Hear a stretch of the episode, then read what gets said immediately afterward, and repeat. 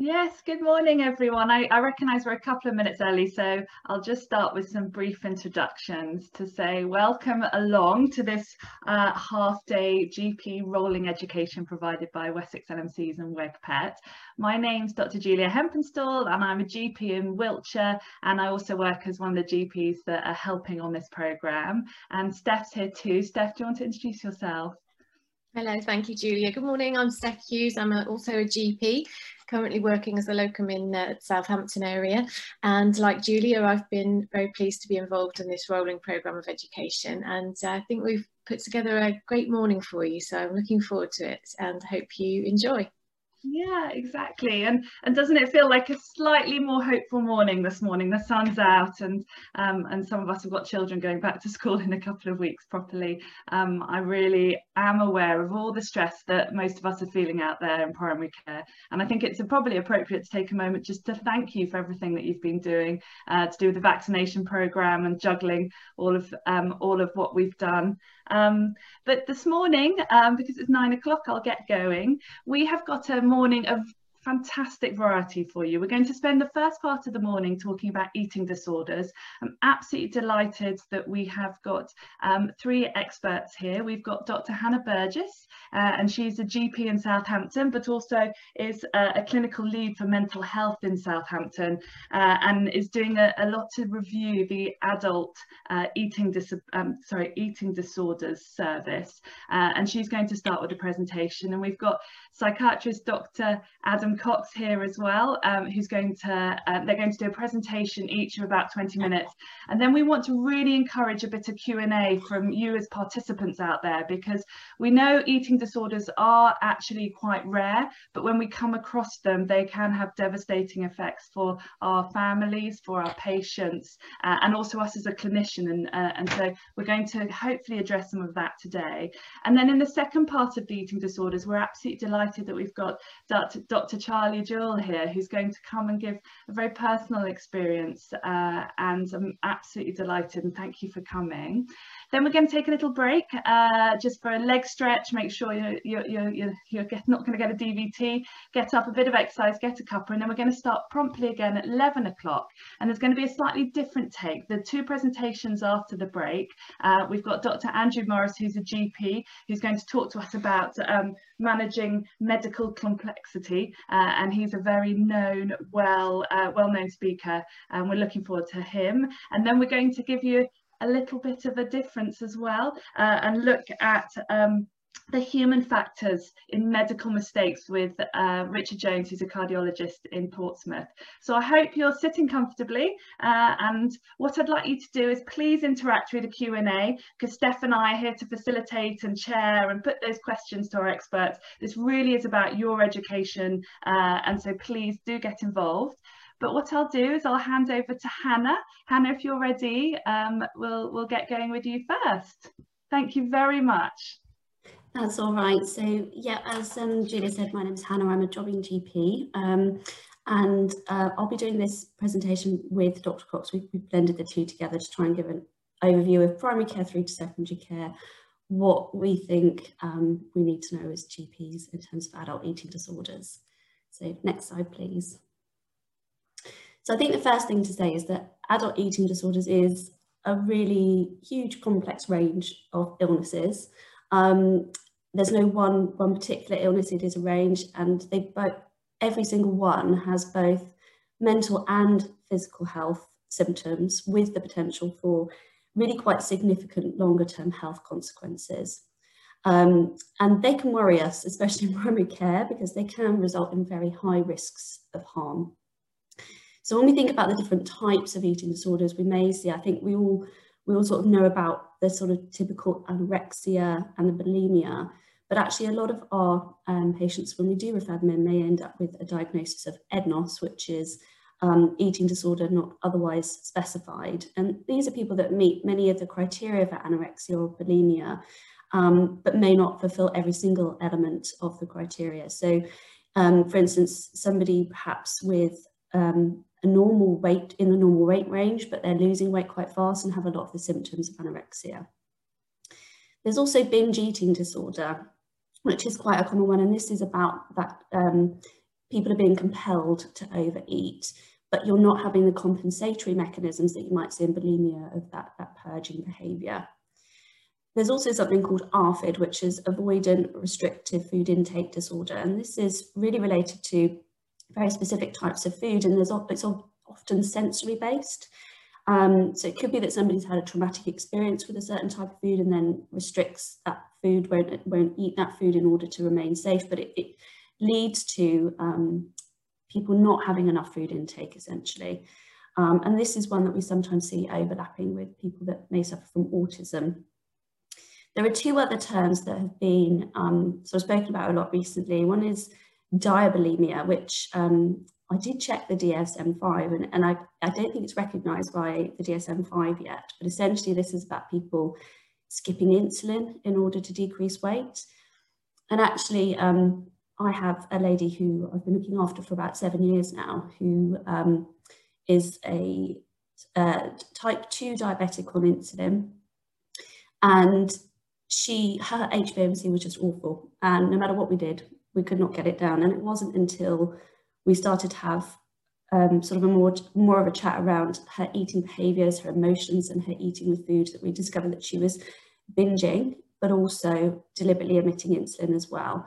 And actually she's been through the eating disorder service now and it her life has been quite transformed actually by the fact that she is able to manage her emotions and have coping skills that don't involve the food and she's no longer emitting the insulin and her HbA1c has come down brilliantly and she's doing a lot better. The other one is orthorexia, which again is not technically um, within the DSM-5, but it could be held under the ARFID diagnosis, which is about people that have an unhealthy obsession with this idea of pure food. So it can sometimes start as sort of clean eating, strict dieting, um, but then food groups are omitted from the diet, leading to potentially um, weight loss that isn't healthy or um, unhealthy obsessions with that type of food. Next slide. So how often do we actually see these people in primary care? Well, that's difficult because the exact prevalence of eating disorders is difficult to gauge. There are different figures um, in, in the literature. But we know that inpatient admissions for both children and adults have been rising since 2009. We, we think that about 1.25 million people in the UK have an eating disorder. We did some recent um, audit work looking at uh, referrals in Southampton and what was interesting was that in a city the size of Southampton, which has about 280,000 people, obviously some of those are children as well, we referred 82 people in one year to the adult eating disorder service.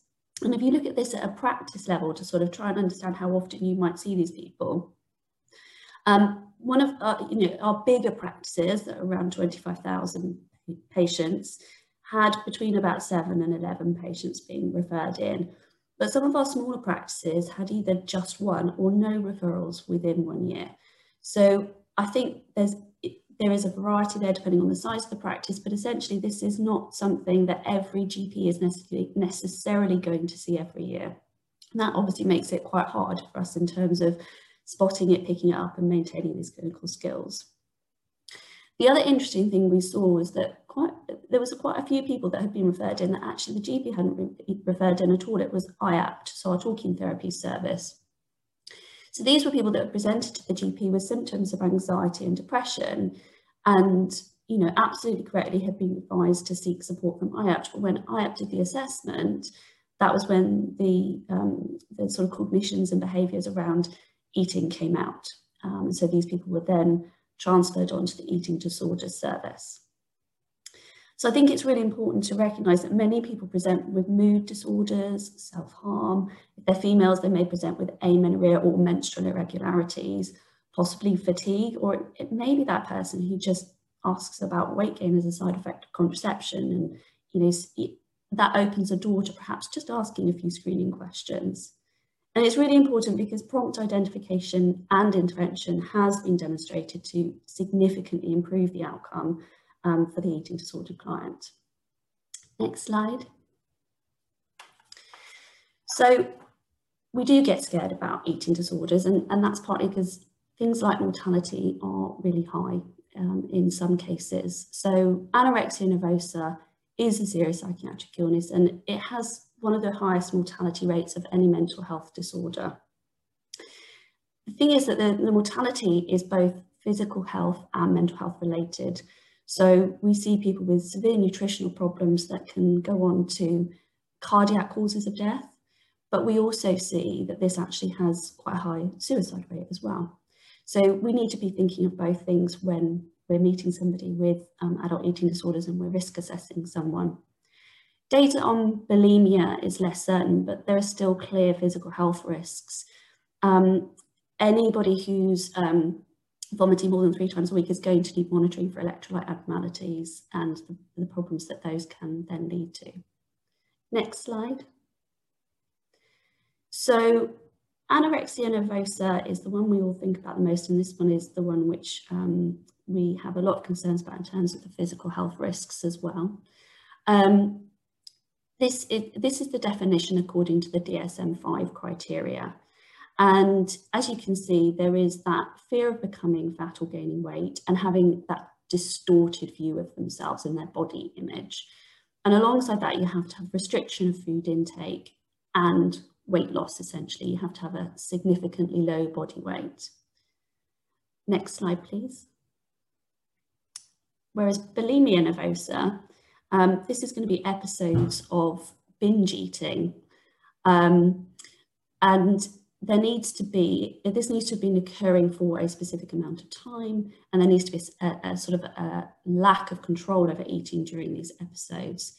But then alongside that, what differentiates this from binge eating disorder is that compensatory behavior in order to sort of avoid weight gain. So self-induced vomiting, misuse of laxatives, even diuretic medication can be used as well. They may also fast for periods of time and um, show episodes of excessive exercise.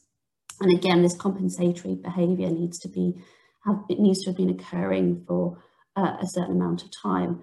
But I think the important thing is that, as I said a couple of slides ago, a lot of our patients may end up being diagnosed with EDNOS, so they may not fit this absolute full strict criteria. And I don't think it's up to us as GPs to be absolutely 100% making that diagnosis and saying this person has anorexia nervosa, this person has bulimia nervosa. Um, if we have concerns about somebody showing um, that they have significant issues um, around food eating, that it is causing weight loss or it is causing them to have to carry out these potentially quite destructive compensatory behaviours, then we need to be referring them in to be assessed. Next slide, please. So, opening up the conversation. I think recognising signs of an emerging eating disorder can be challenging and patients may not actually admit to increasing difficulty with, their relationships with food. Um, sometimes a collateral history from family members or a partner may be helpful. And I think it's also important to recognise that this often begins as a coping strategy, which, if left untreated, can, can become an illness, which then over a period uh, of time takes a severe toll on somebody's life. And as that develops, it can in turn compromise potentially someone's decision-making ability and the ability to seek help. So if you have somebody who's potentially presenting with anxiety, self-harm, menstrual irregularities like we discussed before, um, I think it's important to sort of maybe have a couple of screening questions up, up, up your sleeve. And these are some that I found on um, an article written by an eating disorder specialist nurse um, so do you worry about your weight? Maybe too much is one. Um, there is a SCOFF screening questionnaire as well, which I'm happy to send a link out to at the end, um, which can also be used. But I think sometimes opening up with a simple question like this, do you spend a lot of your time thinking about your weight and what you eat? can be a good way of trying to open up that conversation. Next slide, please. Um, I've just seen a question flash up about do we need to take notes? Very happy for these um, slides to be shared afterwards so you guys have got the notes. Um, so what do we need to be asking? What do we need to know about this when we're actually speaking to the patient? So it'll be really helpful to have an example of a typical day and, and what they are eating and what they're doing during that day. Um, any sort of calorie or fat gram counting or restriction limit that they've placed on themselves, um, any rigid rules about food and eating, any episodes of binge eating, so remember that's uncontrolled eating, sort of being past full, and it's usually eating within a short period of time. Self-induced vomiting, laxative or diuretic use, um, any excessive exercise, um, weight loss, amount and duration is important because the speed of weight loss is important in terms of understanding their physical health risks. Um, the importance they place on having control over eating and the importance of body shape and weight. Next page.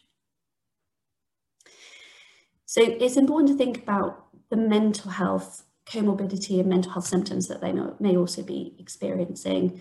And it's, it's quite common to present with depression, um, symptoms of anorexia, personality disorder, self-harm, um, obsessive compulsive disorder, alcohol or substance misuse, and Asperger's. So anorexia and autism both potentially can lead people to have um, obsessive behaviours and also suffer rigid ways of thinking. So there is that overlap. And certainly um, this is something we may also see in personality disorder. So I have um, a patient who I've been looking after for about three years now with emotionally unstable personality disorder. She's an inpatient at the moment, but um, when I first met her, um, she was taking weekly overdoses. Um, and that then progressed to uh, starving herself, so not eating at all. And she she was very slim and she, she her weight was stable, um, but she did report a preoccupation with her weight and her body image and said she was worried she was overweight, even though she actually her BMI was less than 20. Um, but she would have periods of not eating, then passing out, being taken to A&E and having an NG tube put in.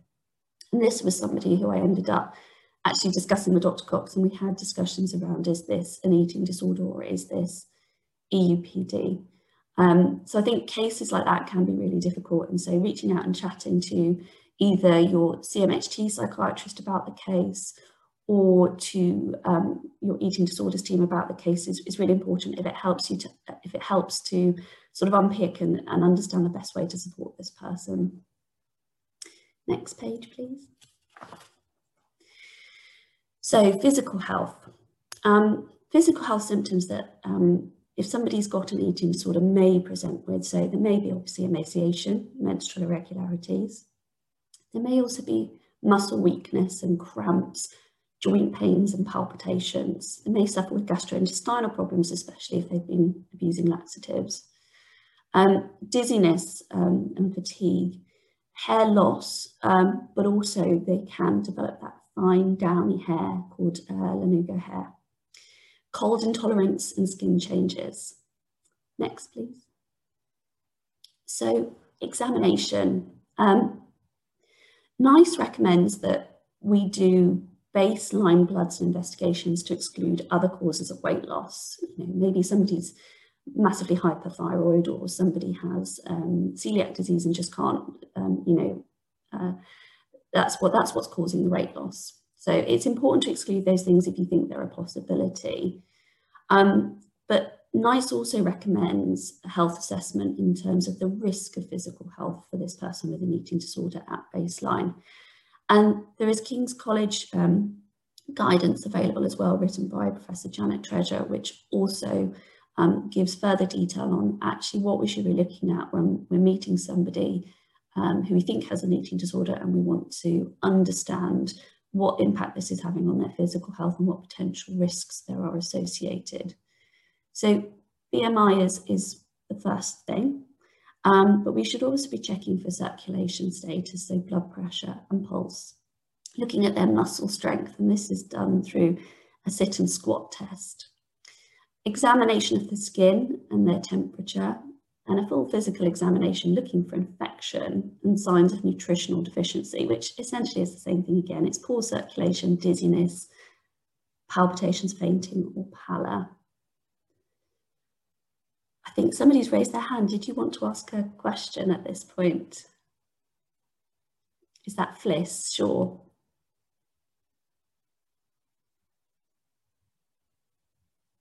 No. Okay, I'll carry on. Um, and then we need to have a look at baseline bloods as well. So looking at um, full blood count U&Es LFTs, TFTs, bone profile, um, magnesium and phosphate and creatinine kinase. If we do meet somebody and um, we're assessing them for the first, first time and their, and their BMI is less than 15, or we notice that they're bradycardic, um, or we are concerned that they're at risk of refeeding syndrome, or, or they're on other medications that could potentially um, uh, have um, a, a, yeah, affect the QT interval. So things like SSRIs could, for instance, or certain antipsychotics can, but there are other physical health meds as well. Then it is really important to do an ECG to check for QT prolongation. Um, next slide, please. Um, so this is just a summary, um, which we're planning on using in Hampshire of Professor Janet Treasure's guidance. And Dorset have a very similar table to this as well, which their eating disorder service are using. And essentially, this is about how to classify somebody's risk in terms of their physical health. I don't expect you to remember all of this, but I think the important thing is that if you are seeing somebody with an eating disorder, um, if you're in Dorset, be speaking to the Dorset service about uh, actually how do I health, health, how do I risk assess this person's physical health? And if you're in Hampshire, this will be available shortly. At the moment, what we do have is Professor Janet Treasure's guidance on physical health monitoring. And this is essentially taken from that. And it's broken down into a way that helps, well, helped me to understand it, to be perfectly honest, in terms of actually grading risk for somebody in terms of their physical health. Next slide, please. So, engaging with your patient. Um, I think this bit is really important because one of the things about some of these eating disorders is that this is a marathon and not a sprint. So for people with anorexia, there is a it takes approximately six to eight years on average to reach recovery. And for somebody with bulimia, that's five years. So it's really important that we take time to build that trust and rapport and have that continuity with somebody and try and maintain that non-judgmental approach. The food and the eating is the manifestation, it's how they're going to present, but purely focusing on that can be unhelpful. We need to try and explore the feelings that are underlying this and why they've ended up with these cognitions and behaviours and, and how the person is actually coping. So focusing on supporting the person coping is really important because these cognitions around food are really, really strong. And as I said to you at the start, sometimes there can be ambivalence towards the diagnosis and treatment, and that's common. So if you're struggling with sort of with that, then go back to the original presenting complaint that they came with and then gradually reintroduce the questions about food and encouraging referral. Um, support alternative coping strategies, um, be patient, with the person and think about the stages of change perhaps you know move, helping somebody to move from that pre-contemplative stage to that contemplative stage. You know the pros and cons of their existing behavior identifying the obstacles and then assessing motivation and supporting that motivation to change. Enable choice because sometimes there can be very strict thinking around this so you've got to do this or this is the change you've got to make might be too much whereas offering them alternatives, you know, we could do this or we could do this, um, could be more helpful. Remember the ongoing physical health monitoring, because I think if you've got somebody who you're worried about and you're worried about their physical health, it's important that we do continue to be aware of that and monitor it. And also we need to monitor and support their comorbid mental health as well. Next slide, please. So I'm going to hand over to Dr. Cox now, who's um, psychiatrist in our adult eating disorder service in Hampshire. Thank you. Morning all. Um, first off, thank you for inviting me.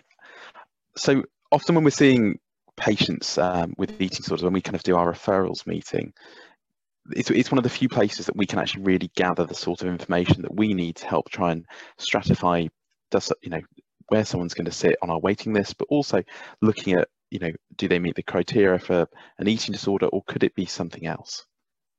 the key things that we need to know really start with what is their history of their eating difficulties? Is this someone who has developed this relatively recently? And um, with all the changes around lockdown over the last year we've seen a, a, real increase in the number of people who've developed problems more acutely um, over the last few months. Also alongside it what is it that they're eating? As mentioned earlier it's really useful to get quite detailed kind of breakdown of what they eat on it on a certain day. And most people are able to give me quite detailed kind of you know it's an avocado on toast for breakfast for example and then i might have two rice cakes for lunch with a little bit of chicken. Um, it's very helpful um, to give us those sorts of details. Alongside that what is it that they might do to try and help manage their behaviors it's always really important to keep pressing on this one i think sometimes it's um, you know a good example would be probably the lady that i was seeing earlier in the earlier last week where she would talk to me about the fact that she was going to the gym kind of six times a week, but it wasn't just going six times a week, it was going to the gym six times a week for four hours, plus there was runs that would happen in between those times, as well as doing excessive amounts of walking, deliberately taking longer routes to try and get to certain parts of the city, as opposed to taking the most direct route. The other thing as well would be making sure that you've got an idea about laxative purgatives um, and also about the rate of weight loss sometimes this can be something that can be quite frightening um, when you start to document it. I think we had someone who's recently dropped from around um, a weight I think it was 50 kilograms at the start of December to 32 um, as of a couple of weeks ago. And that really rapid precipitate kind of drop in weight is something that we also take it into a quite considerable account when we're looking at where we can safely manage someone's care. One of the other questions as well is really why is it that they're now seeking treatment? And sometimes this is quite a complex reason because these these disorders can be quite long standing. It's not uncommon that we'll see them start in childhood, progress through kind of adolescence and into kind of 20s, 30s and beyond. And often people will manage it with a degree and a kind of supportive environment, but then there will be changes that will kind of mean that either things are getting worse, they're beginning to notice that they're not able to do things that they used to do, or it might be kind of their close family and friends who'll highlight it as well. Previous history and treatments is, is again very useful for us to know when we get referral. Is this someone who has never been known to mental health services in any way, shape or form, or have they been someone who's kind of come from out of area but has had significant periods of times under child and adolescent mental health services? They've had inpatient admissions under the Mental Health Act. They've engaged in different types of treatment, whether it's pharmacological um, or whether it's psychological um, as well comorbid disorders. As mentioned before this is one of the, the kind of the, the, key bits for us to try and help to understand what we can do to, to help someone. It's really important that we try and treat these um, alongside someone's uh, eating disorder. So whether they've got depression anxiety trying to make sure that the medications and psychological therapies for those have been optimized in the past or even if it's going to be going towards the other extreme we do see a few people who have um, both have got psychotic disorders alongside their eating disorder that that is quite rare the results of the physical health examination are really useful for us to include as well. Um, one of the, the issues that we sometimes find is that particularly people in this group don't like um, information being shared widely. So sometimes they'll have dissented from it being put onto CHIE. And again, that just means that when we're trying to make sure that we're able to provide them the best care, actually including the up-to-date results is really helpful. The other one as well is about risk assessment.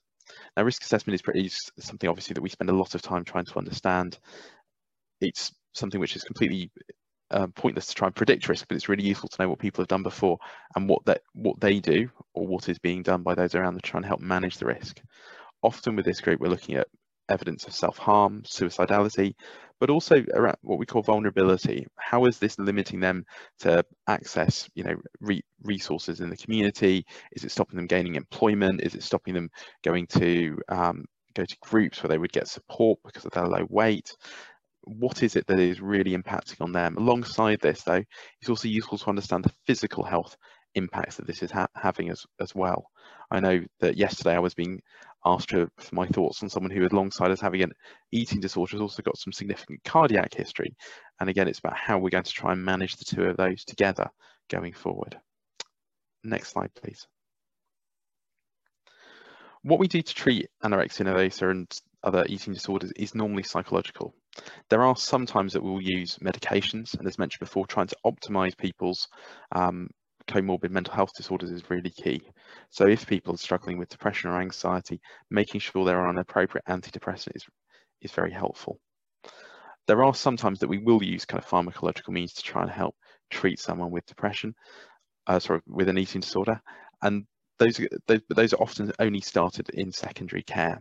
For example, there'd be some people who I'd recommend we might start a low dose of an antipsychotic just because sometimes that helps to unstick some of those really sticky, stuck anorexic cognitions that people may, may have. Obviously, a lot of those medications as well will cause weight gain. So there's often quite a large amount of negotiation that goes on to try and help manage that discussion. With regards to the psychological therapies, now I, am not a psychologist, so I'm, I'm not someone who, who deliver these, though I have done so in my in my training in the past. But often we'll look at using things such as CBT for eating disorders. Um, and again, that can also, we'll use more brief versions of that in the, our bulimia path, pathway and also binge eating disorders pathway as well. And those are really about trying to look at how people's thoughts around eating, their emotions, their feelings, and then their actions all link together trying to understand often what it is that that's underlying it. I always remember I was told by the first consultant I worked with around eating disorders that a lot of eating disorders have absolutely nothing to do with food and an awful lot to do with control. And trying to understand that and pick it apart and then see if there are new ways to reformulate the problem and move forward are really key.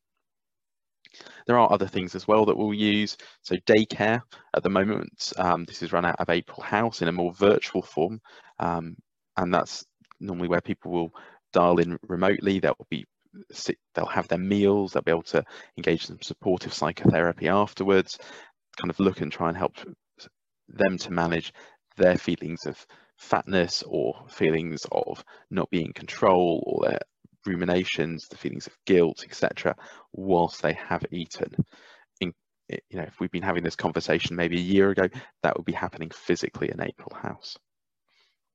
Um, other ones as well that we'll look at as well around DBT. Now, DBT is something that we often use for people with personality disorders, but at the same time has a role in people with binge eating disorder and also alongside kind of treating quite often people that we do treat will have comorbid personality disorders and making sure that they have access to that as well is quite key to ensure that they get their overall kind of care looked after in a more holistic way.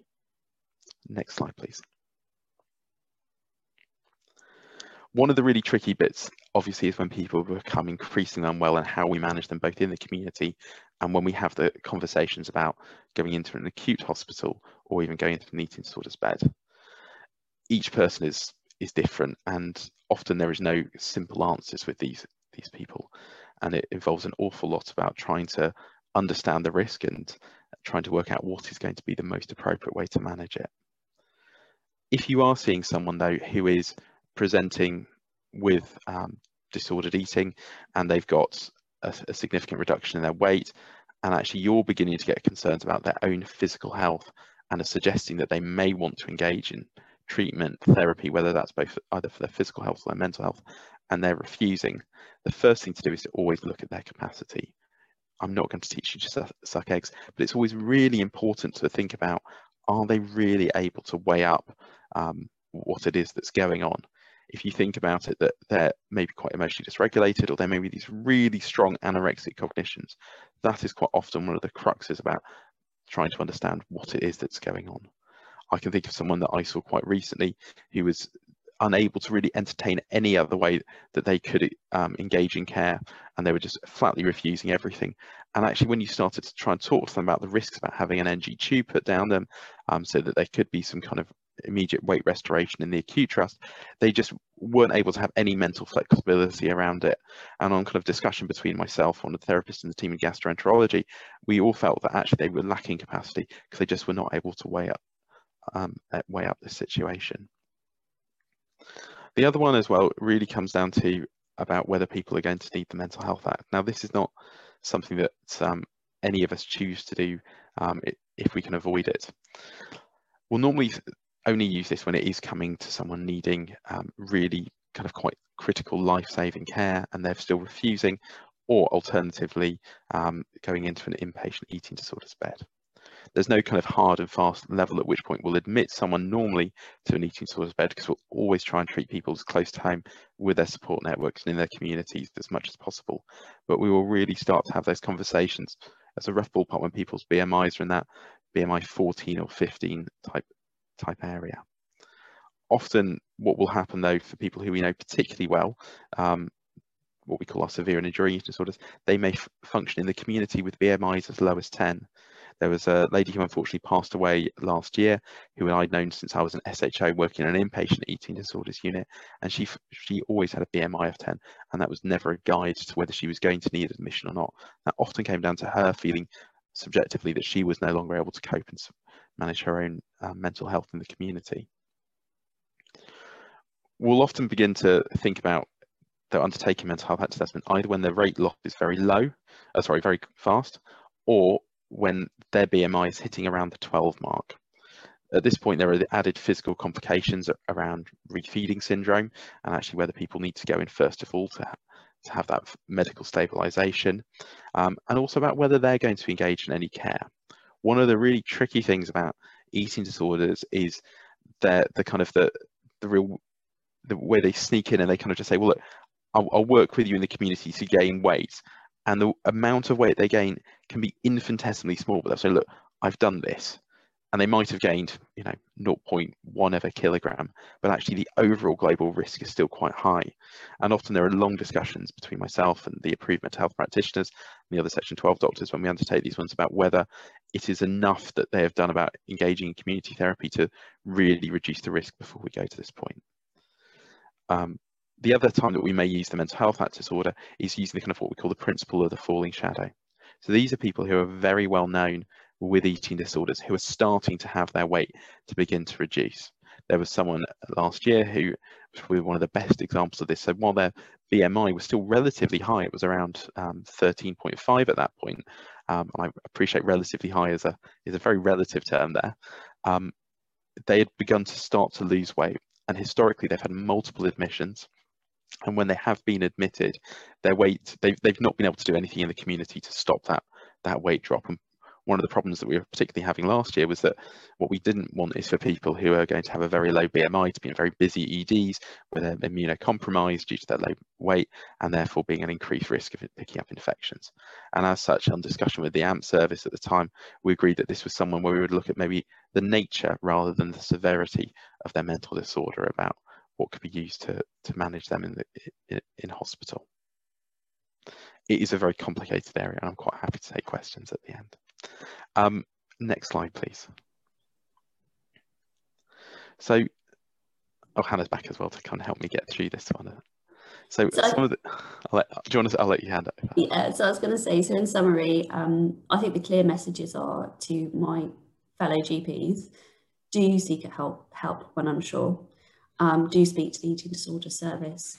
Um, consider talking to the local CMHT if you're not sure about the comorbid mental health or, you know, whether this is EUPD or an eating disorder or, yeah, you're, you're just not sure which is the best way to go in terms of supporting this person. Um, we need integrated mental and physical health assessments um, in order to understand their risks and their needs. Um, if you've got somebody who you are worried about in terms of their physical health and feel that they potentially need admission to an acute hospital, do speak to the gastroenterology on call. Or even before that, if you're not sure um, if somebody's heading that way, do speak to them. Um, I spoke to the gastroenterologist about my lady who kept going in with low blood sugars um, and NG feeding, and we ended up with a care plan for her that really helped in terms of my colleagues, if they ended up seeing her on duty, knowing actually what do I need to do? What's the support? What's her plan here? How do we keep her out of hospital when it's appropriate?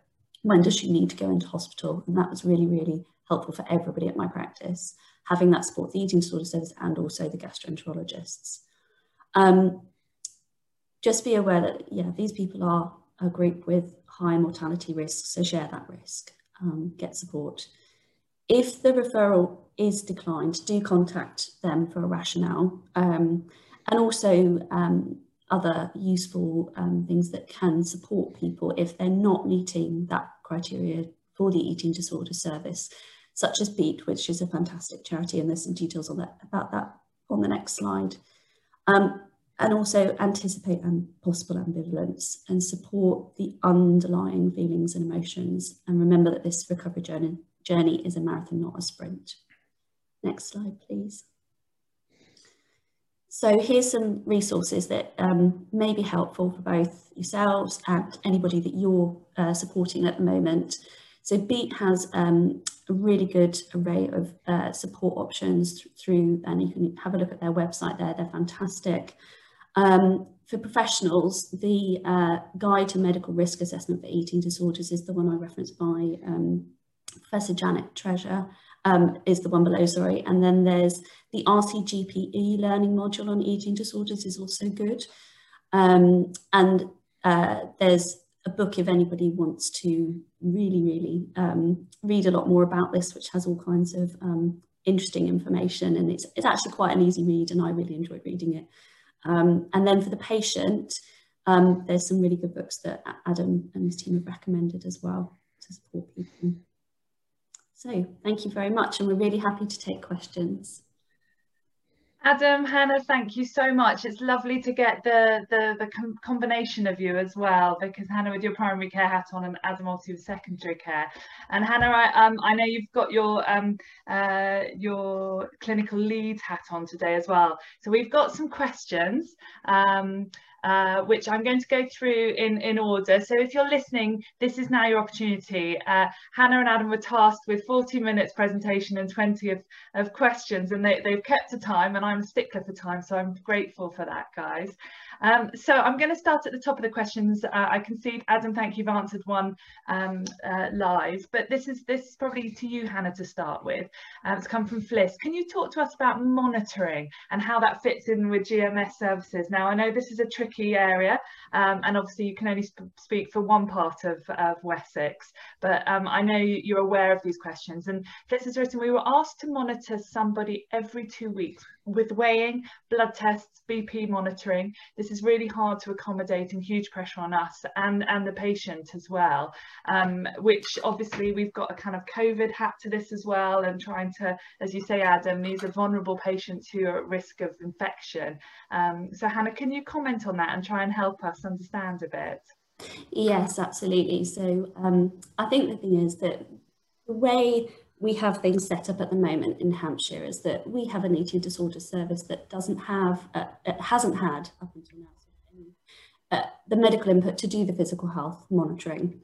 Um, and I think when this was initially commissioned some time ago, I think there was an assumption potentially that this work um, would be done in primary care. And I think there's been a massive underestimation of volume and the risk. Um, and essentially, some of these people, I think if they are low or moderate risk, I think with support and education and, um, you know, we can monitor these people, but we know that some of these people can be high or very high risk, and that's not appropriate for primary care clinicians to be doing in isolation. And uh, it's not funded under GMS contract. So part of the work that um, I've been doing alongside Adam um, and part of the reason why we have some of that information I shared with you about that Southampton data is we've been um, uh, developing a model which um, is currently being presented at all the different CCGs across the Hampshire patch um, in order to get primary care feedback. Um, and uh, it already has been discussed with the Eating Disorder Service and commissioners um, to develop a hub and spoke model for physical health monitoring. Um, and so that will be then taken for funding and approval um, through the Hampshire and Isle of Wight. Uh, well, it depends because obviously in a month's time we're going to be in Hampshire and Isle of Wight CCG, so one CCG. So there's complexity all over the place. But essentially, the situation as it stands cannot continue.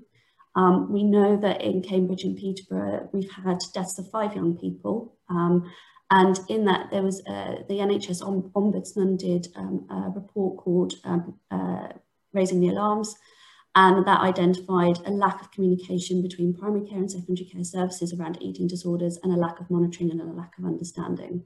So absolutely, it can't continue. And we are nearly there with the solution to supporting these this vulnerable group for being monitored properly. And we ask that you bear with us as much as possible we are nearly there. Thank you, Hana. I think it's a very tricky situation because the patient needs to be at the heart of it, and then there there are obviously complexities. Thank you. Um, and now something quite physical now. when, when one of the things you mentioned in one of your slides is, oh, one of the things you can do to see what their physical health is like is the squat test. And Fliss has said, can you? I think she means, can you demonstrate the squat test or or talk talk us through it? so I'm not going to demonstrate it because then I'll have to move the camera and you have to see me trying to climb off the floor, and my puppy might come in at any moment and attack me whilst doing it. However, um, I can send you, um, along with this presentation, I can send you a link to the YouTube channel, uh, a YouTube channel video showing you how to do it. Because I had to look up how to do it when I first saw this as part of monitoring. But essentially, it's about squatting and sitting up, and it's about how, how much they need to use their arms to kind of help push themselves up and whether they can do it independently. But I will send you a link to the YouTube video that demonstrates it perfectly. Thank you, that's really helpful. Um, and, and Fliss got a couple of questions, I think probably best placed towards Adam. Uh, um, I'll give you both of them. One is, I think your numbers underestimate the present levels of eating disorder, particularly in our younger um, um under 25s. Is that your impression? So I'll ask you that question. Um, but then also, I think there's also a, a, a good question. Do you ever include the eating behaviours of the severely obese who may not binge use, but use comfort eating? So it's almost like an overeating uh, eating disorder um, and to address their feelings and undertake repeated intermittent dieting. Adam, I don't know if you could take no. both those questions. No, sure. So I think people under the age of 25, you know, there, there is definitely an increase, and that's been in a lot of the news, particularly around children, about increased levels of eating disorders. And whilst we don't um, do the CAMHS service for Hampshire, um, obviously I, I do link in with them about people, particularly in that transition. One of the things that we are looking at locally is something called called FREED, which is about that kind of early intervention in people with eating disorders when they first um, start to develop them at quite a young age. And it, you know there is good evidence that uh, if you can intervene early, you can hopefully improve their care and reduce the duration of the time and ultimately the disability in the longer term. But yeah, we, we are really I, I feel very subjectively over the last um, few months since I've been working with April House that the number of people that we've seen, both who have been at a very severe end with very low BMIs, and also the age um, of which people are developing it, is is occurring at a, a more increased rate.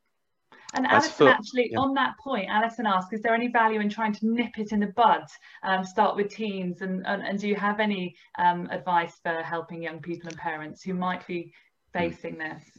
and uh, as I said, yes, there is absolutely trying to intervene early is really important. Unfortunately, CAMHS services, um, and I, I, I, can't claim to be a great expert on the CAMHS services locally. By and large, they they are very stretched. I know in Hampshire that off, that they they really have quite a long waiting list at the moment to try and get appropriate care and support. Um, and that previously people might go to somewhere like Leigh House if they needed inpatient work but even there the number of beds has been cut because of the the ability to to really give the appropriate care. So I think it is something to always have that that really that have that suspicion in your head. Is this someone who is beginning to develop one even at quite a young age? And making sure that you do contact the CAMHS team for advice quite early on because it, you know, it really is a case of being able to to treat it earlier is going to mean that there is, is, is less disability further on. So yes, absolutely agree with that. I, I think I'd just like to add actually in terms of the question about um, prevalence in the under 25s, I think, um, you know, somewhere somewhere like Southampton, where I'm from, where it's a university city, we've got a lot of university students, and I think we are potentially under recognising um, the level of eating disorders. And I think that was where I was sort of saying about the fact that sometimes there is um, potentially ambivalence and, and um, from the person themselves about actually acknowledging the eating problems that they have. And they may be presenting with symptoms of anxiety or depression. And we did mean between us we may not be highlighting the fact that there is an, a developing eating disorder here. So that's where I think asking some of those screening questions early can be really helpful in identifying it early. Thank you, Hana. And Adam, can I come back to you about the question about um, overeating and obesity as an eating disorder? So overeating, you know, definitely binge eating disorder, as we mentioned, is, is part of it. But when it comes to people who are really obese and they're overeating, often it's trying to understand what is the mechanism for that. Is that, you know, is, is there a different underlying pathology? And I think this comes back to kind of one of the the key issues around eating disorders and what are called disordered eating. I, I, I work in my other job as a uh, liaison psychiatrist at Southampton General. So I spend a lot of time trying to differentiate between the two because trying to fit the treatment for you know, anorexia or bulimia on someone whose underlying pathology as to why they're overeating, maybe depression or anxiety, often means that they don't get better and um, they feel frustrated and failures and that, that leads to all kinds of negative cognitive cycles. So if you've got someone who is obese and they are overeating, is it something like binge eating disorder and trying to understand that? Or is it actually that they're very depressed at the same time and this is a coping mechanism at which point it's well let's try and treat the depression first of all. So that that would kind of be my my thoughts on it but it it's often really tricky and this group you know i, I spend a lot of time um, trying to differentiate between someone who might have anorexia particularly if they had it as a childhood diagnosis and a personality disorder where they're almost using that food restriction as a form of self-harm. So it, it's it's really tough trying to sometimes work out what's going on yeah, and I think that's in primary care, that's where actually we've got the beauty of a bit of time because we can build a relationship with the patient over time and understand is it a depression or is it a personality disorder. Um, but it's great to hear from both of you that one of the one of the the things that is coming across is seek help, talk to us, like ask us for help, which is really reassuring because it can be feel quite frightening uh, by yourself in your consulting room.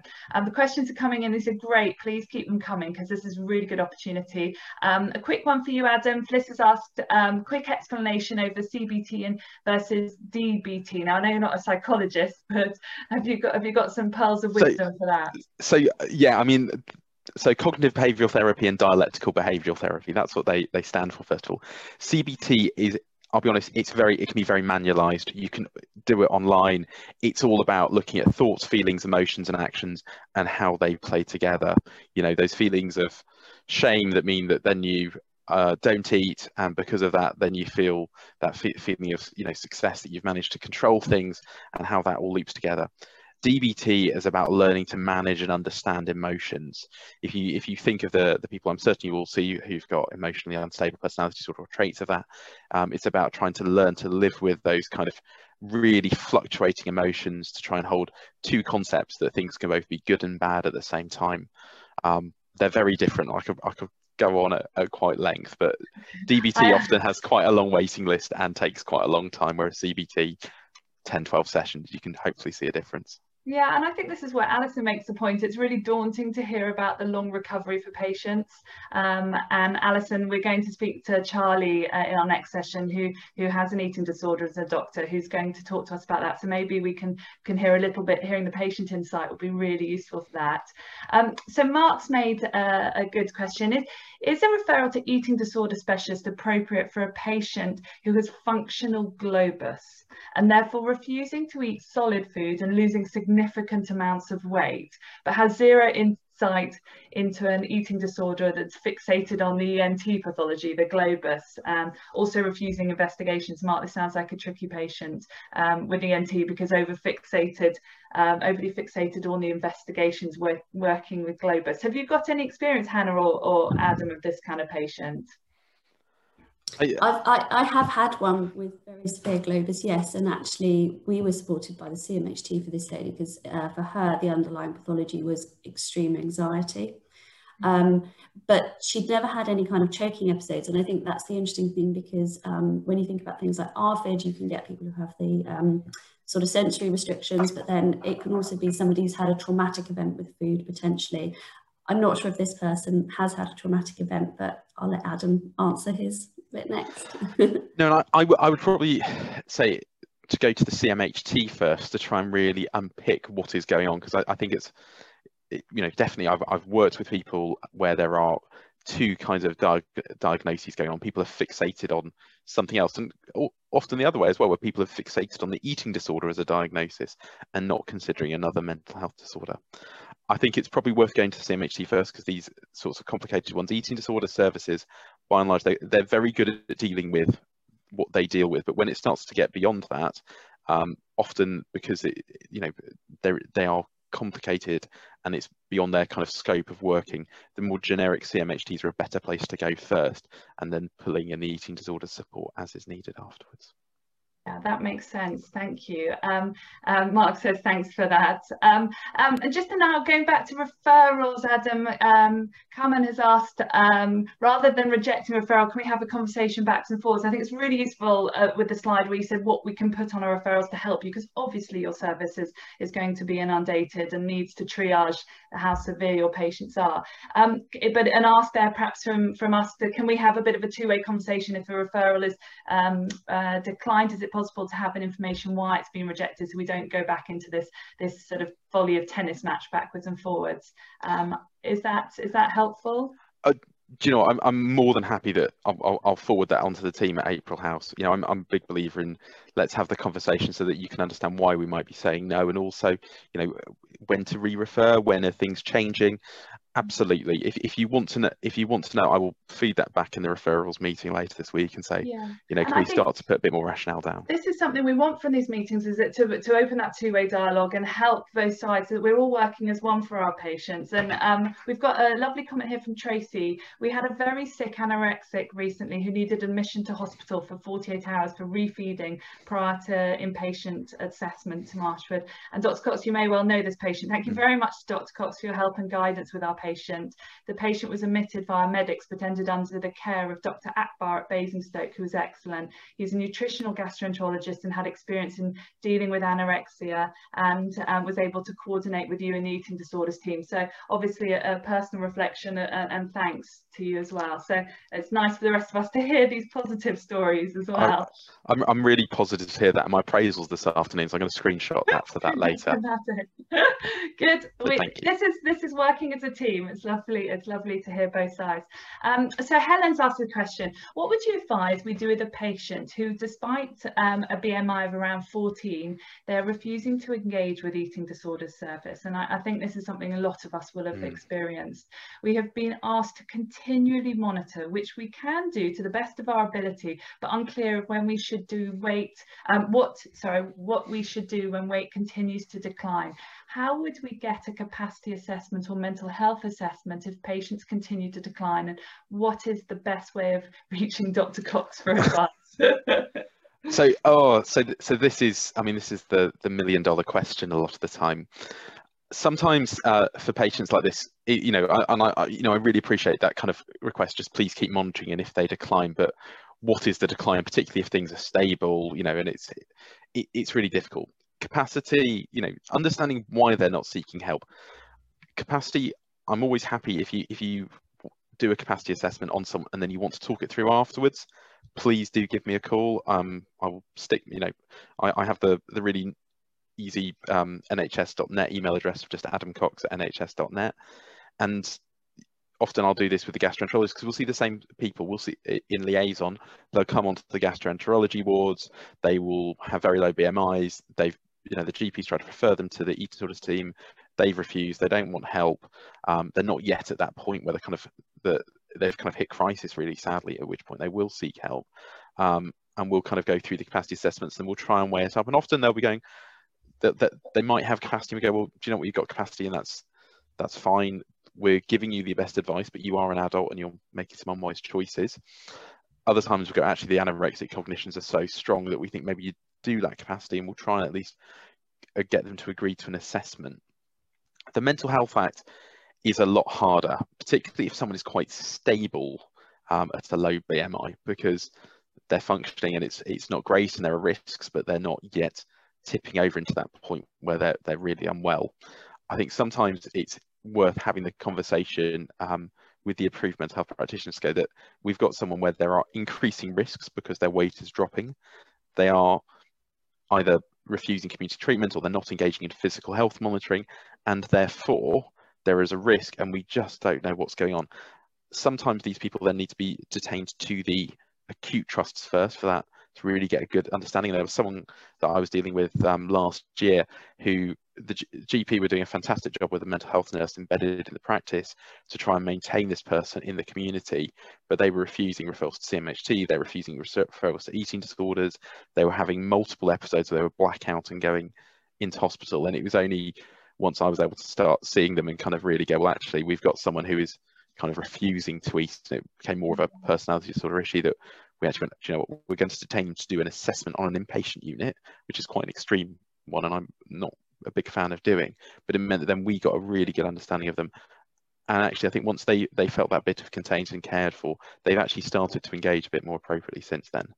Um, but do you know if you do have issues around capacity and eating disorders, do do contact us. But it, it's often a really difficult place to be because you're you're almost waiting for them to deteriorate further um, so that you can do something. And I, I appreciate how tough it is, and that's really not fun. Thank you. I, I'm aware of time, so I, am going to pull things together. The la we've got a couple of other comments, and I'm sorry I haven't got to everyone. Elizabeth's just saying, as a welfare officer in my daughter's athletics club, I've come to realise that a lot of adult women run distances, um, sorry, uh, women long distance runners are functioning anorexics. Uh, and and oh, oh, Hana, sorry, you want to comment? I'll give you a quick quick moment. No, I was just going to say that yes, um, being sort of involved in more higher level of athletic sports and things like that is is is often seen. Um, it's a risk factor. So gymnasts, uh, ballet dancers, um, things like that. So yeah, absolutely. I think there are this this this can be hidden for quite some time with people functioning well. Yeah. Um, and I, I think, um, and Fiona's asked about, um, uh, perhaps Adam, you can look at the last Q&A and answer that uh, in typing in a minute, because it's important that we keep moving because we've got so much, I mean, we could talk all day about eating disorders, um, but I just want to really thank both of you for your time this morning and for that idea that we can really integrate primary and secondary care for the best, um, for the best experience for our patients and their families, and also to help us as professionals sat by ourselves out there. Um, Hana, it's great to hear that you're working with commissioners to try and fill in some of the gaps that have been identified through the significant serious um, untoward events that have been seen in other parts of the country. Adam, I want to thank you for your accessibility uh, and Adam Cox at nhs.net sounds like a very easy address to remember. Um, so I hope you're, uh, you're happy to engage with us all.